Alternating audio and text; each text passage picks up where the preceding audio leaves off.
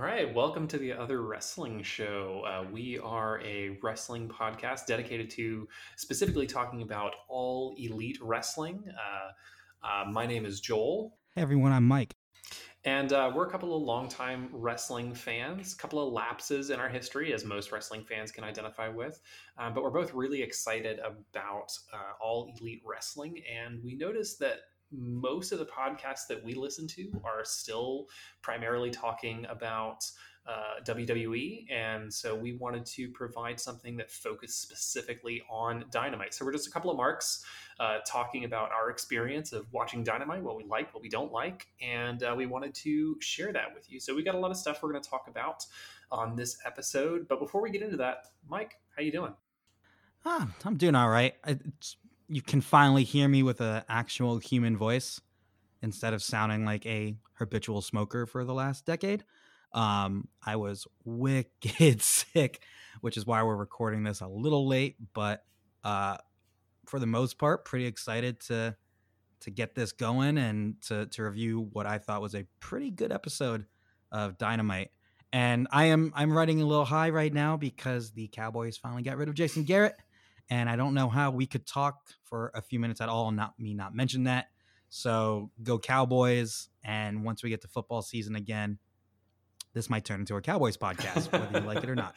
Well, I'll I'll make sure that doesn't happen. Um, and uh, as you know, I'm a huge Tar Heel basketball fan, so I'm mostly trying to avoid sports uh, at the moment um, after our despicable showing against Georgia Tech. Um, but that's not what we're here to talk about. Um, so the holidays are an interesting time to try to be a wrestling fan. Uh, I know for myself, I, I, hardly watched anything during the holidays, but I did make sure to take time to keep up with Dynamite. Uh, I have not missed an episode, and uh, I agree. I think the the January first episode was pretty rock solid. Um, leading off with uh, a little recap of the episode that was on January first uh, the new year in all elite wrestling.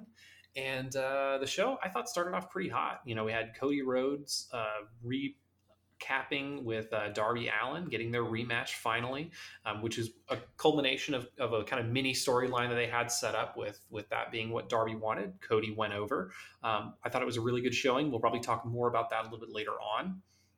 Then there was the uh, the women's fatal four way match for the AEW Women's Championship. Uh, this one was a little bit confusing for me, and, and that's something I definitely want to get into. Uh, Riho did retain, and then we had Trent uh, continuing his trend of, of having great one on one matches, uh, facing off against Jon Moxley, who of course went over, and then uh, Dustin Rhodes. Uh, took the surprise L against Sammy Guevara, and the Elite finally got one back in their match against the Lucha Bros and PAC. So, so that was the the mainstay of what took place on that January first Dynamite in terms of the matches. Uh, so, stock up, stock down. What did you like? Who do you think had their stock go up from this past episode? Well, I, am gonna go with uh, the opening match. Uh, Darby Allin is awesome, and I'm I'm really impressed because what I liked about this match is that we their first match was back at was that Fyter Fest or Fight for the Fallen? I can't remember which one. Yeah, one of those summer. Um, but one of those summer mini events. But I remember when that match was was announced. I'm like, Darby who? Darby, what's a Darby Allin? And why should I care? I remember watching that match coming. We're like, wow, this this kid's got something. I think he could be a you know a pretty interesting uh character and wrestler for them. And just to see how far he's come, not only just in the ring, he he's incredible, but to see how over he is now between between uh, those two matches um, was, was just incredible. And he did once again, he had some amazing spots that I just it's hard to put into words how crazy they are. I haven't watched anyone and and felt the way I have with Darby since like maybe young Jeff Hardy, maybe heavyweight champion Jeff Hardy, and just like mind being blown by what he's able to do and what he's willing to risk. So uh, I definitely am excited that he's getting some uh, some shine. I'd like to see him win. You know, some of these these big matches. I don't I don't know if it necessarily hurt Cody if he if he took the L here, but uh, it just continues the trend of of Cody really, really helping make people look like stars. And we got another chance to elevate Darby from a match with Cody. I think it's really telling that Cody Rhodes went over in this match, and all we want to talk about is Darby Allin. He is someone who moves differently in the ring from just about anyone else that's out there. It reminds me of the first time I saw uh, Prince Puma in Lucha Underground or you know King Ricochet in New Japan. Uh, the way that they move just changes your perception of what's possible in a wrestling ring, and it also makes it more believable. When everybody's moving the same way, it just seems like okay, this is this is choreographed. This is something that they've agreed upon and they're all a part of when someone moves in a way that's distinct from everybody else, it adds a layer of realism because in the real world, everybody doesn't move the same way and everybody has their, their distinct features and ticks. I really liked what I saw from Darby Allin in this match. And I think they told a different story and had a different style to the way this match was worked. It started off with that excellent technical sequence right off the top and uh, moved into the kind of um, storytelling piece with the things getting ugly and really physical. And then there were the injuries and the working the body parts and just seeing the different acts that this wrestling match went through. I thought it was a masterclass in storytelling. And and clearly those two have great chemistry. And I hope we get to see them, you know, over the years work together a whole lot more. Um, I don't want it to get overexposed, but at the same time, really, really great stuff. Well, I, I, like that it gives a chance for Cody to work from a strength position, and that's what I like so much about their match this summer too. Like Cody, he's he's a big guy for AEW, but you know a lot of the people he's fought have been roughly around the same size. So to get him kind of see to work this power style and still you know keep up with some some awesome spots uh, is really encouraging. And the, and the storytelling was all over the place. They they had Darby come out with the guy wearing Cody's face they had the video with uh, Darby wearing Cody's face printed out. Then they had the awesome storytelling with like how Arn Anderson is the head coach of the Nightmare Family, which at first I'm like, that's stupid. But the way that they positioned this whole match is like Cody couldn't beat Darby before. They went to a, a time limit draw. And the difference in this match was Arn Anderson being his head coach on the sideline. Like they made a point to involve Arn in the actual finish of the match. You know, getting getting on the rope, uh, the apron, and telling him to put his knees up. Like it was just it was just really good, and I really I'm curious to see how Arn Anderson plays into the Nightmare family going forward. Um, they actually did announce before this show on social media that Arn Anderson's going to be on TV more. Uh, it was rum- rumored to be Cody's manager, but this head coach thing is uh, pretty interesting, and it just it just I just really like the storytelling of how like Cody couldn't do it before. And I noticed uh, in their first match, Cody was kind of like toying with them, kind of toying with the little guy. You could tell that he was way more focused, you know, in a in a kayfabe way. So it was it's just really good attention to detail for a story that was six, seven months old. And they were, and I felt commentary did a good job of kind of connecting that without necessarily mentioning you know the match last time. I felt they did a good job of, of kind of explaining that. Definitely. Uh, so something that that really bothers me about the other wrestling company that we we don't talk about here is that they don't take their own stuff seriously. As the viewer, if you're taking your gimmick seriously, I'm going to take it seriously. And so, yeah, the idea of oh, Arn is the head coach of the Nightmare family. It sounds dumb on its face, but they take it seriously. They allow it to be what it is within a wrestling context, and it works because they give it that importance. Uh, so I did really like that. Uh, my stock up this week is a little bit different. I'm actually looking at Trent. Um, and I think this is something that's been kind of a collective move. Is we've seen Trent in a series of high-profile singles matches.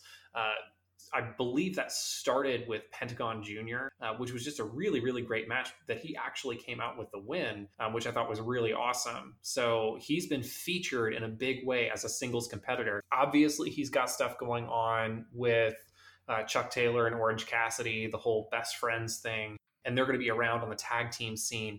But I feel like he's gotten to showcase what he can do in the ring as a singles competitor.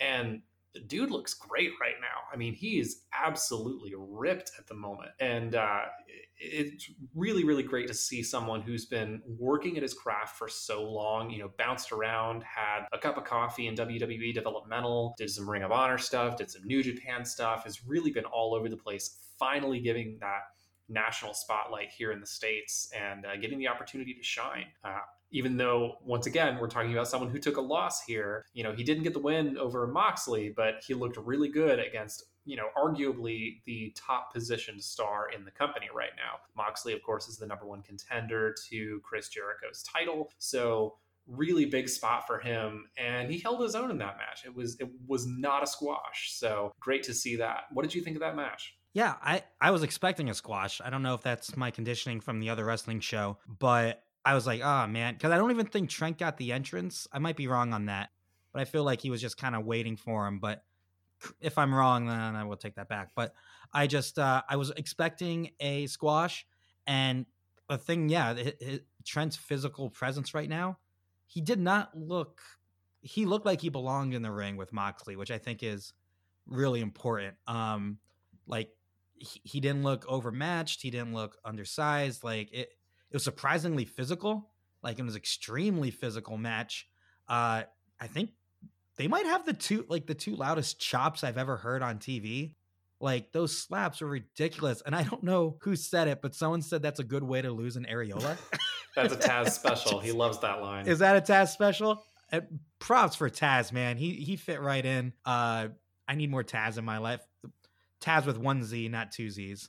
Um, but I just I really enjoyed how physical the match was. We got a slobber knocker from JR Um, it just they got he got some good offense. The crowd seemed really into it. The God, what was it? There was a uh, a half Nelson suplex by Mox, which I don't think I've seen him whip out before. Um, and then of course we we had to get the Orange Cassidy spot, and Moxley doing the pocket was awesome because it's like it's comedy, but it wasn't like as goofy as some comedy spots usually are. Like the crowd popped for it. I was I was popped for. It. I put my hands in my pocket as soon as he did. It was just it was just a really fun match, and it it made made them both look really strong to the point where I kind of want to see.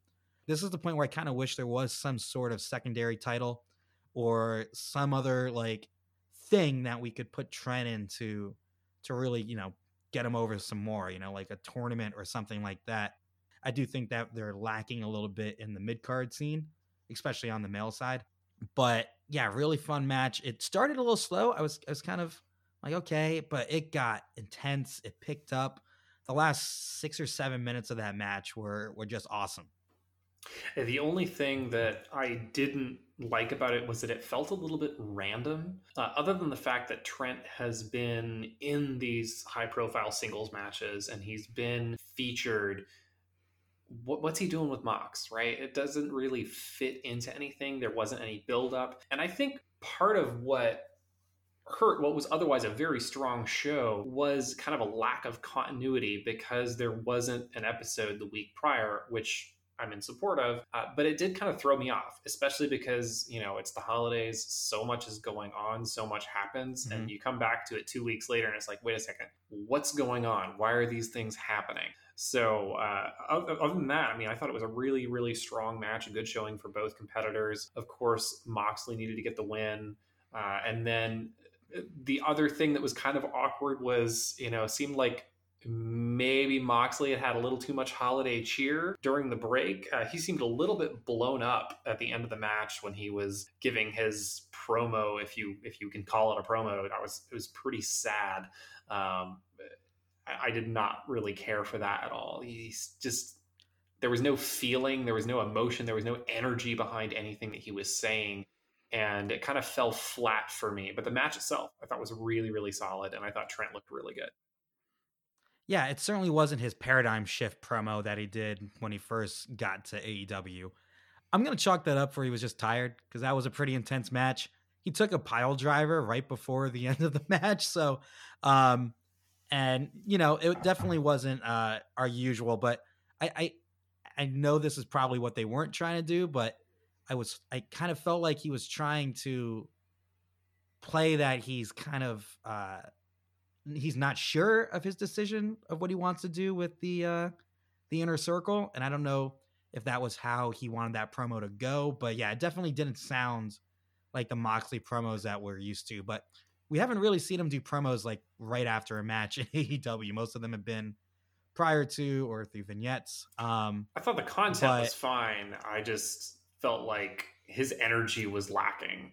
Uh, I agree. Yeah. I think they were trying to tease the Willie won't he kind of thing, and and you know, of course, I think he's not going to join the inner circle, and he's going to go forward with being the number one contender and having his match with Jericho.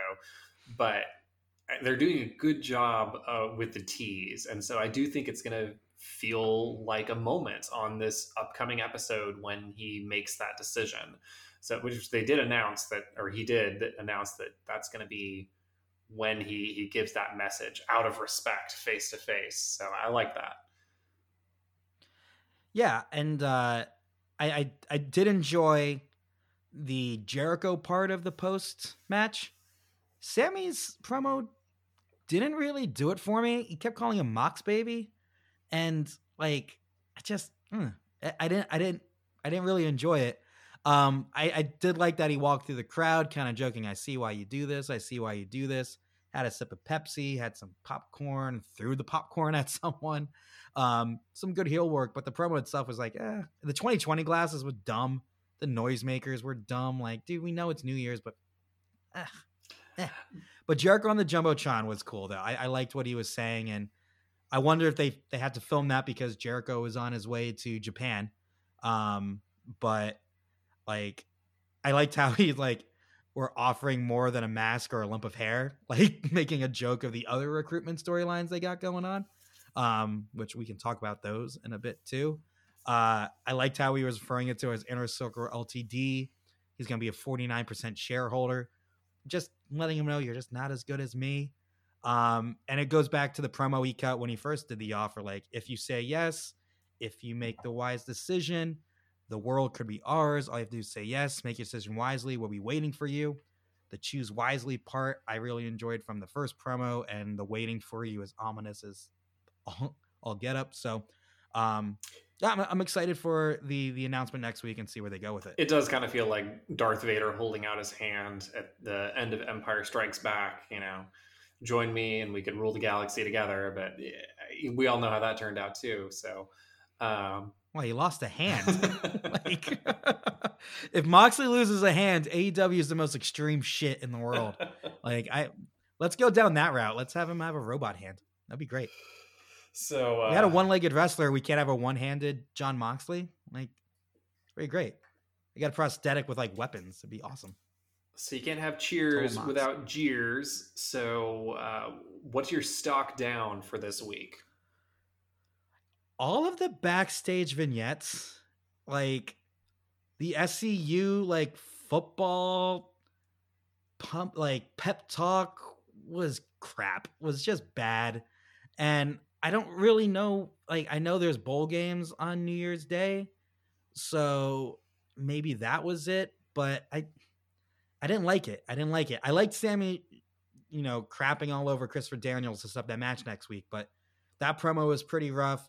Uh, the Dark Order vignette, like the the vignette didn't really do much for me considering everything that happened on the 18th episode with them getting basically no reaction for what they did. Um, and the only one that like I I kind of did something for me was was Janela taking the low blow from Penelope Ford, like because that was short, sweet, to the point. Like we don't need more for that storyline. That's it. Like they can tear it up in a few weeks or maybe at Revolution next month, and that's gonna be a great match. We don't need to have them talk for more than two seconds. Well, and um, Penelope Ford's a tremendous talent, so anything she gets to do is a plus. So I, I agree with you on that one. And then the Jungle Boy interview, oh man, he sounded stiff. It sounded like he was reading off like Sammy's cue cards from the commercial break. Like I I love Jungle Boy. I love what he does in the ring. I love his like his gimmick, but man, that was rough. And then the audio screw was like I don't know if it was choppy, maybe it was just choppy on my my uh you know the YouTube TV, but I couldn't understand anything Luchasaurus said. Not a not a damn thing. And then that awkwardly cut into a Riho interview backstage where Britt Baker teases a heel turn, but then we can barely hear the audio. And then Michael Nakazawa is talking for her. Like, and it just, I don't know. Mm-hmm. The, the, some of the interviews didn't hit. And, uh, I, I even wrote, what the hell were those two segments, like those two interviews? Because they bled right into each other. It's like they ran out of time and they need to squeeze these in because that would happen right before the Elite versus Pac and the Lucha Bros. It just it felt weird. I'd rather those would have been better as like Twitter uh interviews or YouTube interviews. It just for the most part, none of the backstage segments did much for me. Yeah, I think they're still feeling out some of the production pieces. There are clearly some things they're still working on. Audio issues have been present on every single episode of Dynamite from the beginning. And pay-per-views. Yeah, absolutely.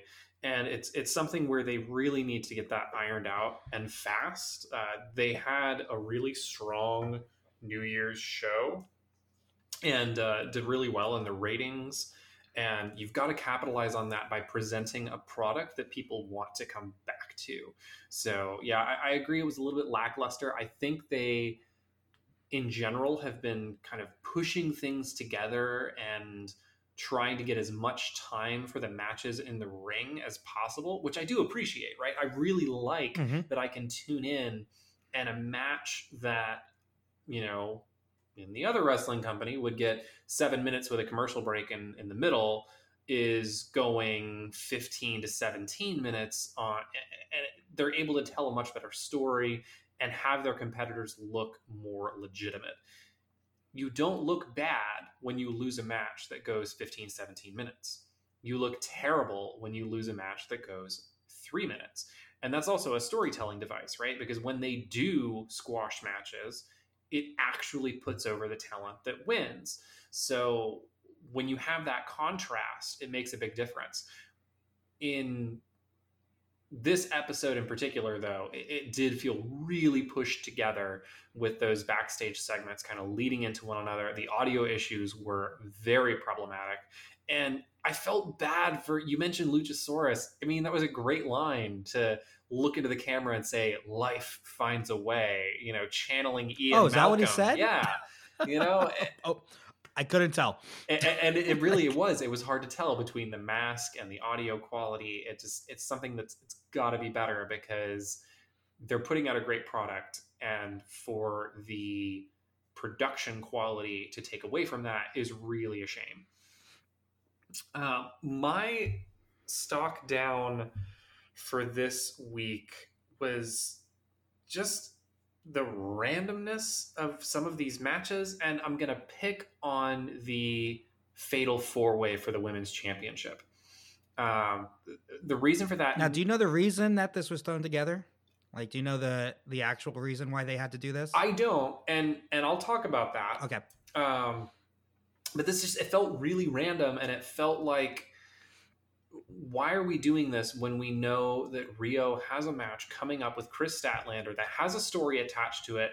And it felt like the kind of thing that would happen for no reason in WWE. And it's so frustrating to see them falling into that trap.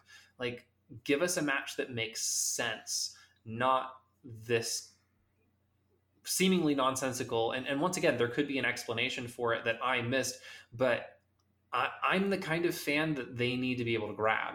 I'm not going to pay super close attention to Twitter and what happens online and what they do in their supplemental programming on YouTube. And those are the fans that they need to be able to capture, right? It's pretty simple to say they're capturing the hardcore fans at this point. What they need is to be able to grow their casual audience because otherwise, this whole thing's not going to pan out very well. Yeah, so it resulted um another uh, promotion that Statlander had a relationship with. There was some sort of booking miscommunication, so she was actually booked for something else on the first. Um, so they they did announce it on Twitter, and I don't know if they I don't think they really brought it up. They said that the match was Statlander. The winner would face Statlander next week. Um, but the thing that like the match I thought was good and I enjoyed it, but you kind of know, well, they already announced that prior to this mix up that Rio is going to fight Statlander. Statlander is leading the AEW women's rankings right now. They then announced, oh, well, we're going to do this fatal four way instead, and the winner will then face Statlander.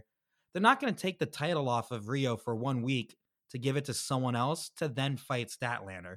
Like it just it it kind of took away like it's one of those things when you're watching the match, you're just like, oh, of course Rio's gonna win this. And bless them, they put on a fan I thought a fantastic match with really good spots.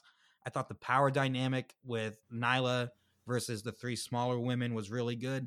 Um, but it definitely took a little air out of it for me where I wasn't as excited for it as I could have been. Um, but that's that's the reason why, and they they're going to do that match next week um, at the Memphis show.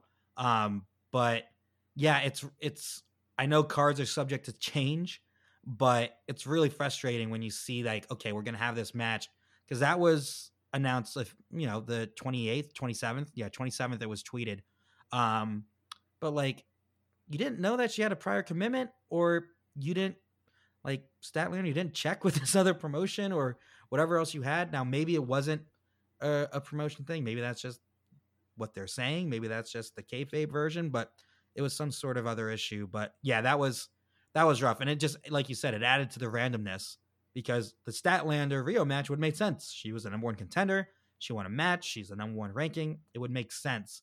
And then you kind of just throw all these women into this match where they're going to take an L, so that's going to affect their ranking. Well, and and you know, we just had the rankings reset January 1. So you're starting off the year with this kind of weird situation. Here's the other thing, and, and maybe this is getting a little too into the weeds, but I feel like this was an opportunity to develop Kris Statlander's character a little bit more. She's not there. Well, she's supposedly an alien from, you know, the Andromeda Galaxy or whatever. Can't work that into a reason why she's not there for this match that she was advertised for. And I understand the concept of, oh, you can't deliver what you advertise. You have to give the fans something that's supposedly better. But, you know, that's that's not necessarily the best way to do it in my opinion is to have a match where we know who's going to win and we did know who was going to win it was never in doubt the entire time that rio was going to retain the title and when you have Rio, who's inexplicably beaten several talents in the company since winning the championship and on the way to winning the championship, it just kind of makes the rest of the division look like chumps from a kayfabe perspective. And they looked great in the match. It was a really well worked match, and I, I don't want to take anything away from them at all. It's more the creative and the booking decision to have that match happen. And now let's say Statlander does go over Rio this upcoming week, it's going to kind of cheapen that victory, knowing that Rio had to go through this fatal four way and you know endure what she did in that match. So I don't know. It just it was off for me, and that's why it earns my stock down this week. But I'm looking forward to what's going to come next in the women's division. I feel like the women's division has been a real bright spot, and particular seeing spots that I haven't seen in women's wrestling before being highlighted in AEW oh, yeah. and some really, really great work in the ring. So, still excited about the women's division. That match in particular, uh, not the match itself, but that the match was happening was a stock down for me. Yeah, and and taking that aside, one of my one of the things I wanted to highlight was, man, that was a fun match, and I, I how many people use Rio as a weapon? Like I love when bigger wrestlers use smaller wrestlers as a weapon. And Nyla Rose just like used like just threw Rio at people and Rio was flung around the ring by everyone. And then Shida with the backdrop on Nyla. Holy crap. Like I I came away very impressed with Shida um with some of the spots that she she had. Um and like and then Nyla's flying gu- guillotine knee off of the turnbuckle onto the ropes. is always nasty. I wrote Nyla just murdered Shida. I wrote she murdered Shida through the table. She's dead. Table broke near Shida's neck. Holy crap, she's dead. Um, and I just I, I think everyone from a from an in ring standpoint came out looking really good. Um, and like it, it's nice. We we've talked about before having like body diversity in the division, um, in both men's and women's division. And I thought this match was a really good showcase of that. Um, because you just had some really cool spots like uh, that that just show like Nyla's size. Um, she had like that a gut wrench German suplex, which I always think is such a cool looking move because it just shows how strong someone is. Um, and then Nyla did like a Swanton bomb or a Senton, whichever one you want to call it, which I thought was a pretty cool move for her to whip out.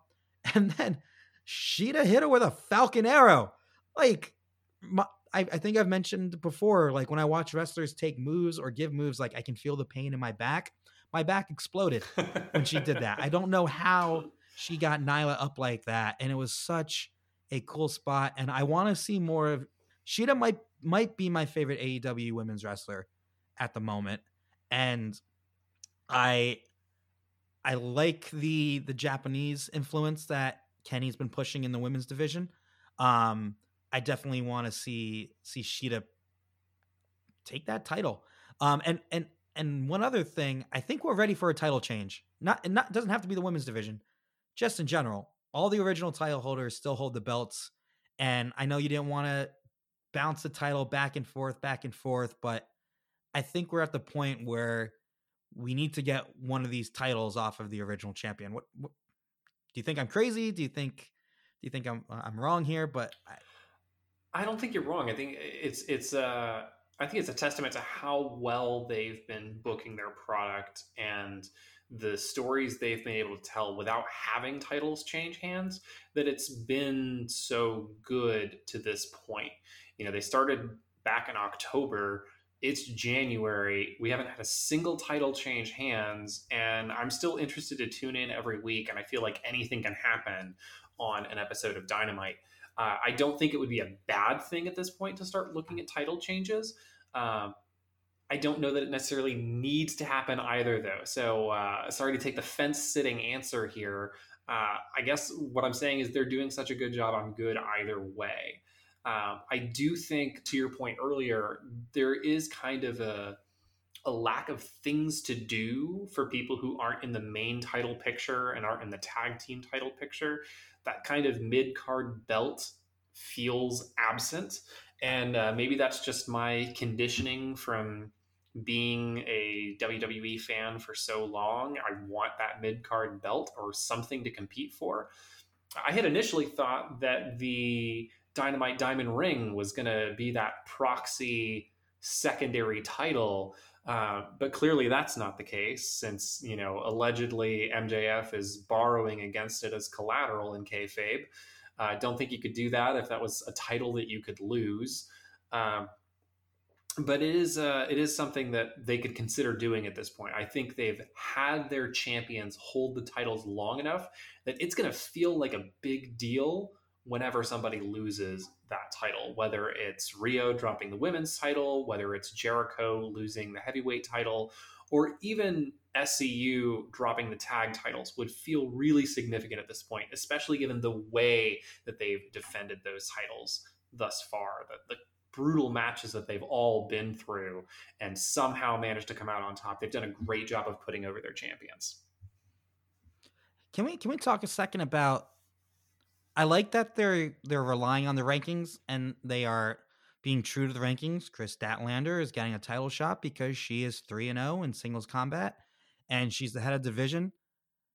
Don't you kind of miss the randomness of like like I don't know, like a uh God, what's his name?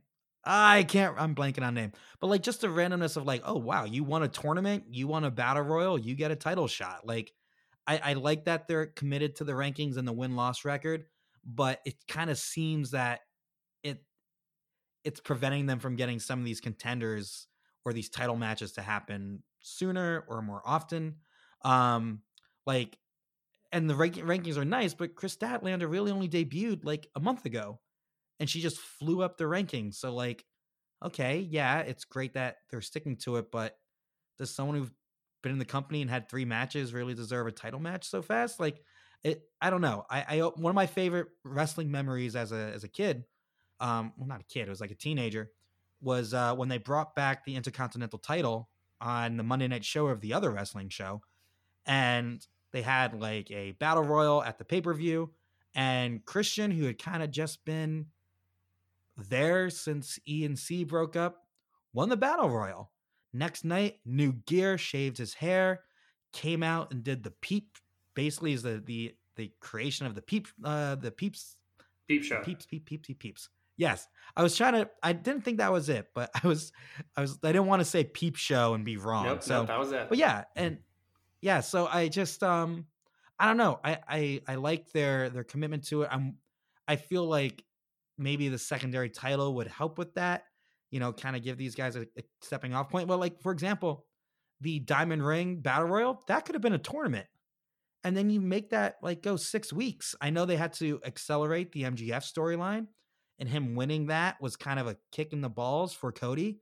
But if you tell me you're going to take 12, uh, what, 16 wrestlers and do a tournament for this ring, you give more wrestlers a chance to show off. And because AEW is good at making wrestlers look good even in losses, you can make some more stars in that tournament. Those some of these mid mid uh, mid level guys that we haven't seen much of. Um, but yeah, so I I think we're kind of both on not necessarily about a title needing to change, but uh, they definitely need to do something about this mid card on both the men's, women's, and tag division. Got to make us care about something other than the belt. So I think the surprise versus the rankings, it doesn't have to be an either or, it can be a both and kind of situation. So the fact that they're leaning on the rankings right now, I don't think precludes them from having tournaments or having surprise challenges or even having a champion grant somebody a match out of nowhere for the title. I mean, we kind of saw that with uh, Scorpio Sky getting his title match against Jericho that was granted by the champion. He didn't work his way up the singles rankings and get that. Uh, to the whole tournament thing, they kind of just did a tag tournament to crown their original champions. So you don't want to do a tournament for everything all the time. I love a good wrestling tournament. I love when it's drawn out over several weeks, but there's time. There's time for them to do all of these things. You know, they've only been doing this on television every week since October. So all of the wrestling tropes and booking decisions and mechanics that they can use, that's all still at their disposal. I don't think that embracing one path means closing off all of the others. So I think there's a lot of room for them to work those in when it's appropriate. I don't want them to do it just because, oh, here's a way we can do something. I want it to mean something and I want it to be set up intentionally and built properly. This whole run leading into full gear and now leading into revolution has been the downward portion of a roller coaster. You know, we all need to get through this ride so we can get off, walk around, talk about how much we enjoyed it, and get back in line. And once we're back in line, that's when they can start building these tournaments and these traditions and these ideas and trying out some different storytelling. I like that they're keeping it really basic for now because it's putting the focus on the product in the ring, which is where they can differentiate themselves from the other shows that are out there. I think that once they establish a little bit more of a base, then we can see things get a little bit more quirky and off the wall and you know, not random, but shaken up, if you will. Yeah, I, am curious to see what type of traditions they they roll out. You know, we we know in the other company we got the Royal Rumble, we have Survivor Series, you know, we have structure matches like the Elimination Chamber, Hell in a Cell. It's going to be fun to see where they go that that route over the next few years. And hey, we're going to get a steel cage match with Cody before Revolution, so I'm excited to see what this uh this AEW cage is going to look like. I'm wondering if they're going to do something a little different. Maybe bring back the old school giant oh, blue God, one, the big blue cage. Where like big blue cage, baby. I don't sounds think like a bad I don't wrestling think name. anybody wants to see that. Um, uh, I do, and I am a somebody. I host a podcast. So hey, cool every it, man Everybody who's hosts a podcast in his thirties. I know. I feel like the most cliche thing we could do is either start a podcast as we approach thirty, or get into crafting beer. So one of two things, I, I think guess. we've already made that choice. Um, so with that, with that, we'll, we'll bring our, our long-winded stock up, stock down to a close, and uh, look ahead at what's coming up next week. So uh, as we've talked about, I gotta I gotta stop you for one second. I gotta stop you all for right. one second. We we can't we can't do a, a stock up, stuck down without mentioning the best wrestler in AEW, and that is MJF. We- We we can't we can't get through a January first episode and not mention his his conditions for the match. Uh I'm gonna stock up two of them and stock down one of them. So I love stipulation one. If you touch me, lay a finger on me, you don't get your match. It just allows MJF to be this massive piece of shit for the next six weeks. And it's just going to build up to that match. And it's going to be awesome when Cody can finally, finally lay his hands on him. So thumbs up, stock up for stipulation one. Stipulation two, the one on one match of an opponent of MJF choosing. Thumbs up on that. I'm excited that we're going to see Wardlow. Uh, I'm excited that we're going to get our first structure match in AEW. I'm a little concerned that we might Wardlow's debut might have to be a loss to Cody. I hope they give him some squash matches over the next few weeks to really establish how much of a badass and physical presence he is. But overall, a thumbs up uh, because I want to see that match and I'm excited to see a structure in AEW. Stipulation three gets a big stock down where he is going to whip Cody 10 times. I I thought I thought when he said you're gonna get down on your fours, I thought he was gonna say you're gonna kiss my ass. I thought we were getting the AEW kiss my ass club, and that is maybe just slightly worse than this whipping stipulation. Uh, how did you react when you heard that? I literally laughed out loud and said, "What? I I I didn't get it. I don't." The, he's already doing enough to like torture Cody. This one just seems excessive. So I think uh, they have a lot of work to do to make the fans really hate MJF, and for him to get the respectful boos uh, because we all love a good heel.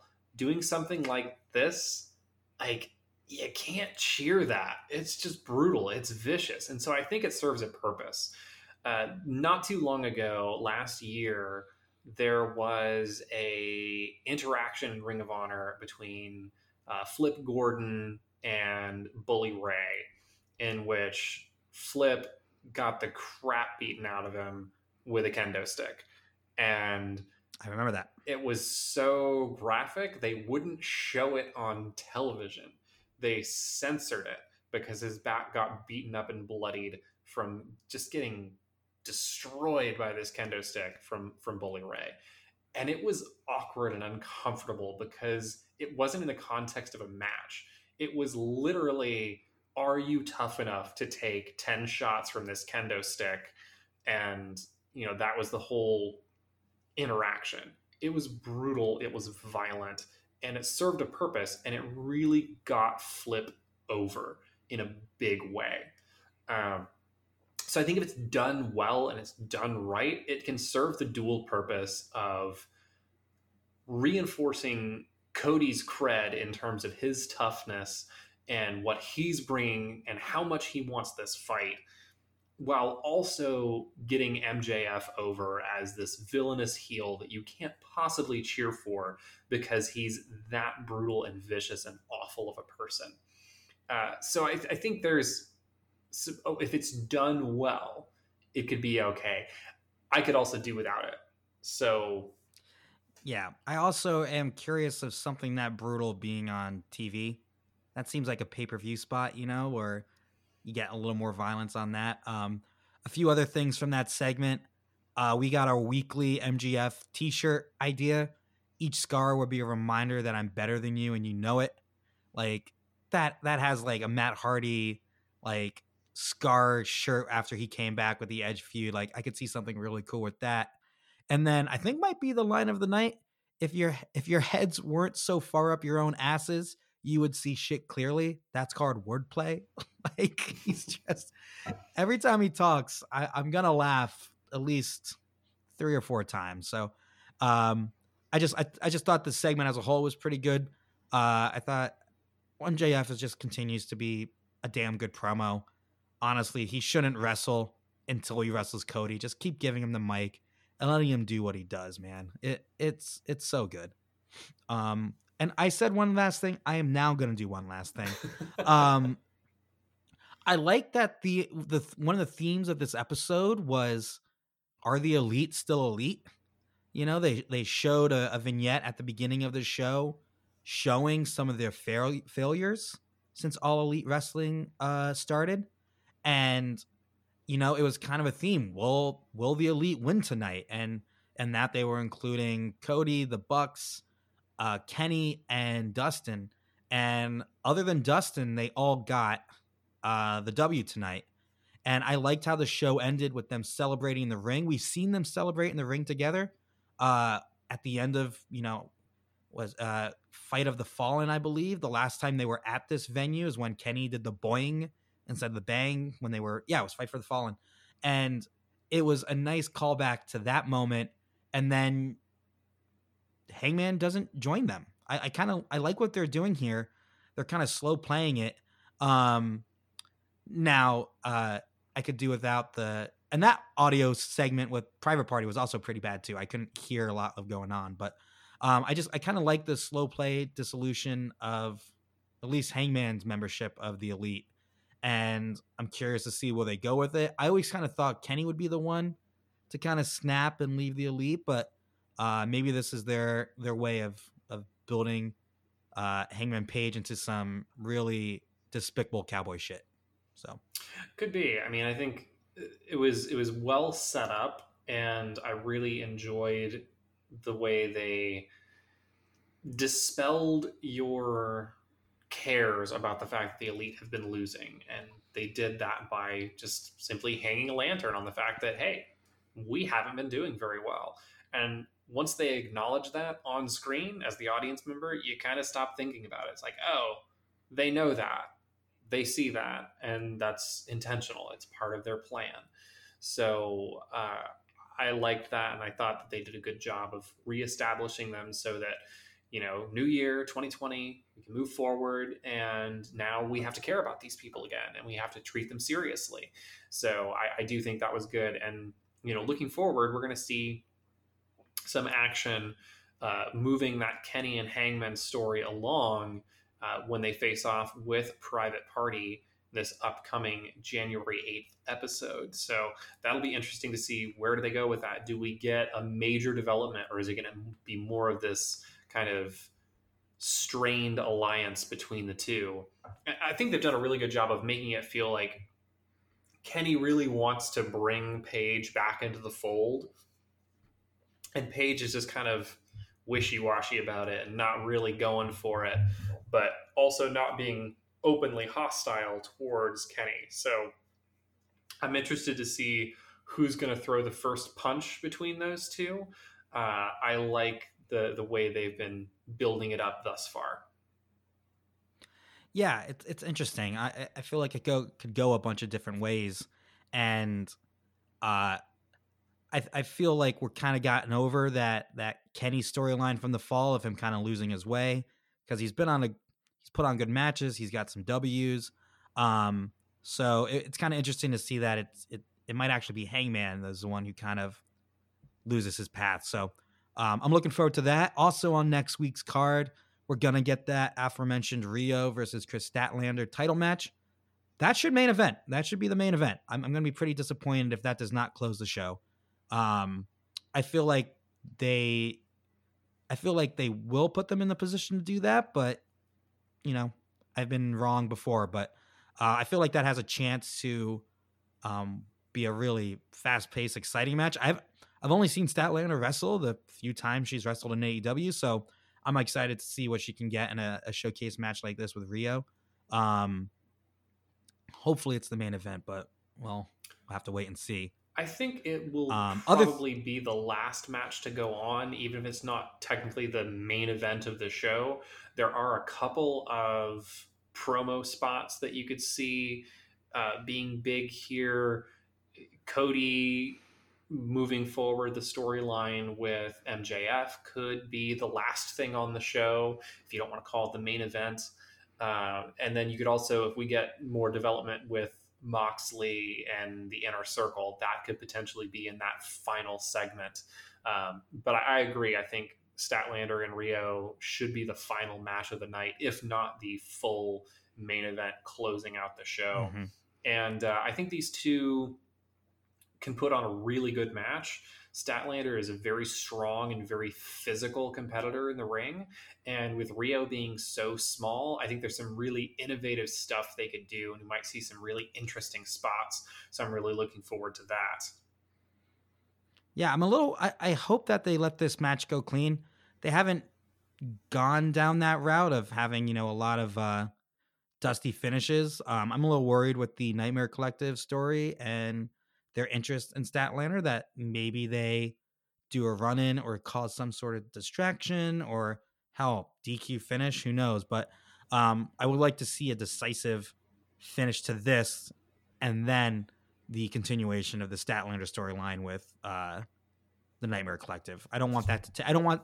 I don't want anything to take away the shine of what should be a really good women's championship match. Well, it's worth noting there hasn't been a disqualification finish thus far in AEW. Not a single Yeah. one. So, I like I said, I, I think I'm just suffering from uh, other show post traumatic stress disorder. Uh, I, I I find myself watching Dynamite worried some tropes are going to happen, and luckily we've we've avoided those for the most part. But um, also on this show, uh, we are going to get a six man tag between the best friends in Orange Cassidy and Jurassic Express. Um, should be a fun. It's kind of a random matchup, uh, but always down to see all of those uh, stars wrestle, especially uh, Orange Cassidy and well, maybe five of those stars. Marco Stunt. Eh. Everyone else though, really excited to see. Really excited to see. Um, but I this is another one of those things where it does seem random, kind of to some of the matches on on the January first episode. So, uh, I would be surprised if there's any storyline momentum out of this match, other than it just being a really good match. But um, we'll see. It, it secondary title, I think at some point would, if they wanted to go down the six man tag route, I think they have enough groups where they could succeed in that. But I don't think they'll do that anytime soon. But these would definitely be to the teams I'd be interested in that type of title scene. I agree. I think this could be a really good match. And I think if there is going to be a storyline tie in with anything, uh, this could be a spot where you see the Dark Order reassert themselves and show up and, and kind of wreck house in this kind of situation. And, you know, they had that brief moment with Marco Stunt before where they were trying to get him to join. So, you know, maybe there's some kind of a continuation there or, you know, maybe they go after someone like uh, Chuck Taylor, who's been kind of underutilized and, and hasn't necessarily been given that spotlight. He's a someone who's a great character and tremendously entertaining, so much charisma. So, I mean, there's definitely ways they can go if they want to tie it into an existing story. But I think right now, just having a really entertaining six person match is is enough, and I think they can put on a, a heck of a show. Um, I want to see Luchasaurus go one on one with Orange Cassidy and you know match him kick for kick. So let's uh, let's see that for sure. That's gonna be great. Um, what what what? Where where's my where are my boys? The butcher and the blade, man. Like job out to Cody and then disappear. I, I was very disappointed to get no Triple B this week. Well, presumably Um, they're hiding under the ring. I mean, they live there now. That's what I hear. Um, also on this show, we have the Spanish God versus the Fallen Angel, Christopher Daniels. I'm looking really looking looking forward to this match. Didn't really need a lot of build up because Sammy is such a little shit that him just talking crap to someone backstage is enough to have a match. Um, and I kind of like that they played into you know Christopher Daniels being the old man, and he's so so damn good. We haven't really seen him have many singles matches in AEW. I, I don't think since maybe the summer because they did the whole injury feud in the tag team tournament. So that's how Scorpio Sky was in the the thing. So well, he had the I, I definitely he had the singles match with was it Fenix? Um, because because that was the match Oh, yeah, where you're he had the botch um, with the uh, Arabian moonsault that uh, did Yeah, not yeah, go yeah, so okay. well. Um, but but yeah, for the, he hasn't had a whole lot of singles exposure, and I think you know Sammy is someone who is a tremendous athlete and physical talent, uh, but he's still got to learn some of the finer points of being a professional wrestler. And Daniels, at this point in his career, with so much experience, he's such a great hand. He's definitely going to be able to make Sammy look really good in this match. Um, I kind of hope that Daniels goes over just because I don't feel like Sammy needs to get wins right now with this kind of shit heel character that he's doing. Uh, but I, I think it's a great opportunity for him to look really good in a match, get to show off what he can do, and learn a thing or two from a much more experienced wrestler in Daniels. yeah, it's I like that they paired him up with Dustin this week. Other than seeing, you know, Dustin just slapping his butt over and over, which made me laugh. But I really enjoyed uh, that match, and it, I think it's a good thing to keep putting him with these these vets. Um, because you're right, the, there's always one thing, maybe one landing that he doesn't quite stick, or one move that's just a tad second too late. So, uh, yeah, I, I think it's a good idea to keep pairing him with these vets. Um, like kind of make him like a low key AEW legend killer, you know, have him take out some of the old guard, um, and just let him run with it. Uh, and also just give him like some promo, like have Jericho continue doing some promo lessons with him behind the scenes because I feel there's a really good promo in Sammy, and we're we're getting bits of it during some of his stuff. Like, did did did you watch the? Did you see his picture in picture stuff with like the the uh the Love Actually bit with the cue cards and stuff? I, I did see Oh that. my I I think there's, God, there's a lot that that he has to offer and uh, his character is such that you can do a lot and it's just going to be funny simply because it's sammy and there are so many silly things about his character it, it didn't feel inauthentic for him to be doing that spot just like his reaction to having the screen of his cell phone smudged uh, was was really funny to me. I forget if it was Scorpio Sky or Frankie Kazarian that you know you know licked their finger and then smudged his screen. But I just I thought that was great, and I, I agree. I, I'm looking forward to seeing Sammy develop more as a talent and uh, seeing what he can do down the line. You mentioned him uh, squaring off with some legends. There are going to be plenty of legends if you can you know go that far um, to.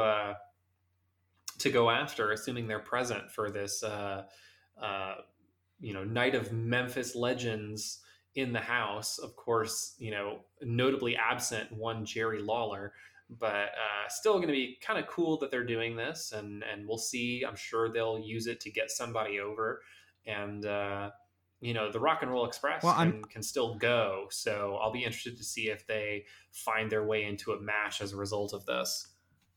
Oh yeah, that's that's the group that's got to get involved physically. If you're looking at their like graphic, I'm playing Find the Dead Wrestler, and there are quite a few of them on this morbid. picture.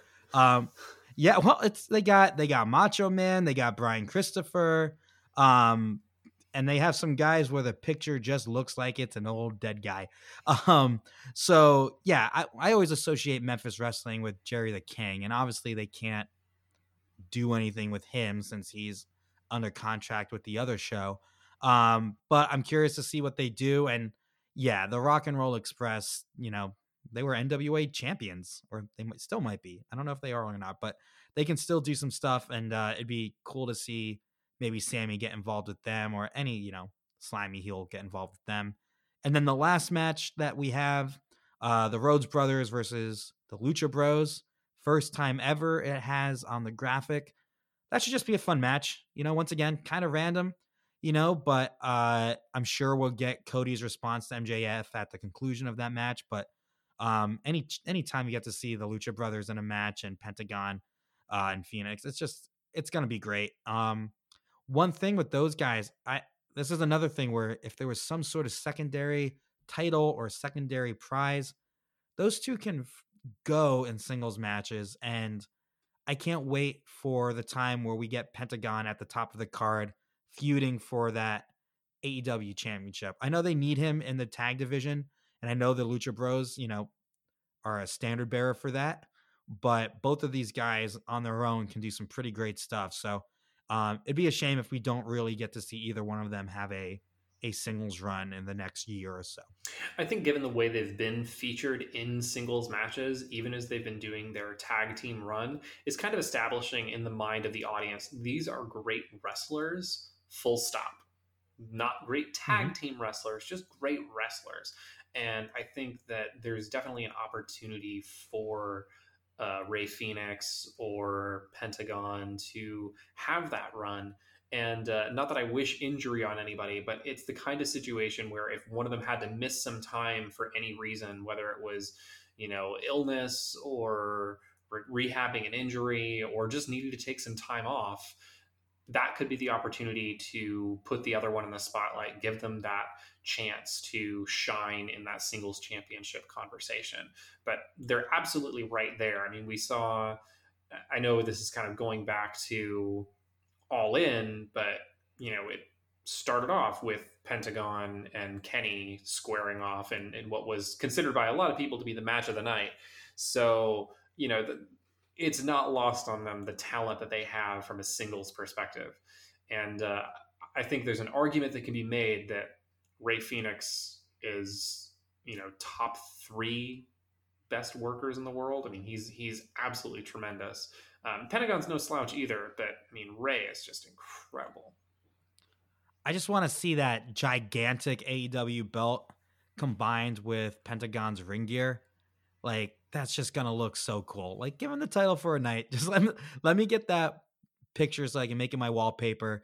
Uh, and and we're calling night. But um, I, it's just it's just great to be able to see those guys on a semi weekly basis because honestly, the last few years, the only time I got to see them wrestle was WrestleMania weekend at uh WrestleCon. That was the only time I got to see. I guess Lucha Underground. I'm sorry, I forget they exi- they existed. um, but but to be able to see those guys consistently and uh, it, it's just a just a treat. And it's I'm so glad they turned down the offer from the other wrestling show because I think we're really getting to see what they you know their max potential here in AEW. And I I will make a bet with you now. Pentagon Jr. will be AEW World Champion within the next three years. If not, well, I owe you lunch. All right. Well, I think that about wraps things up for this week. So uh, we'll uh, look forward to what's happening on the January 8th episode, and uh, we'll see you back here next time. And don't forget to check us out on social media. We have uh, a Facebook page, Instagram page under the Other Wrestling Show. Unfortunately, we weren't able to get the same handle on Twitter, but there we are the OWS underscore pod. You can email us at the other wrestling show at gmail.com. We'd love to hear from you guys, get some feedback. Also, what do you want to talk about? What are you interested in hearing us talk about? Um, what are you what are you liking and not liking about AEW so far? So yeah, reach out to us. You can find us on iTunes, Spotify, SoundCloud, wherever you can get your podcast, really and definitely leave us some feedback. Those ratings, uh, those five star ratings can be really helpful. Help spread the word. And yeah, we'll see you back here next week after another exciting episode of AEW Dynamite. Hey everyone, I'm Mike.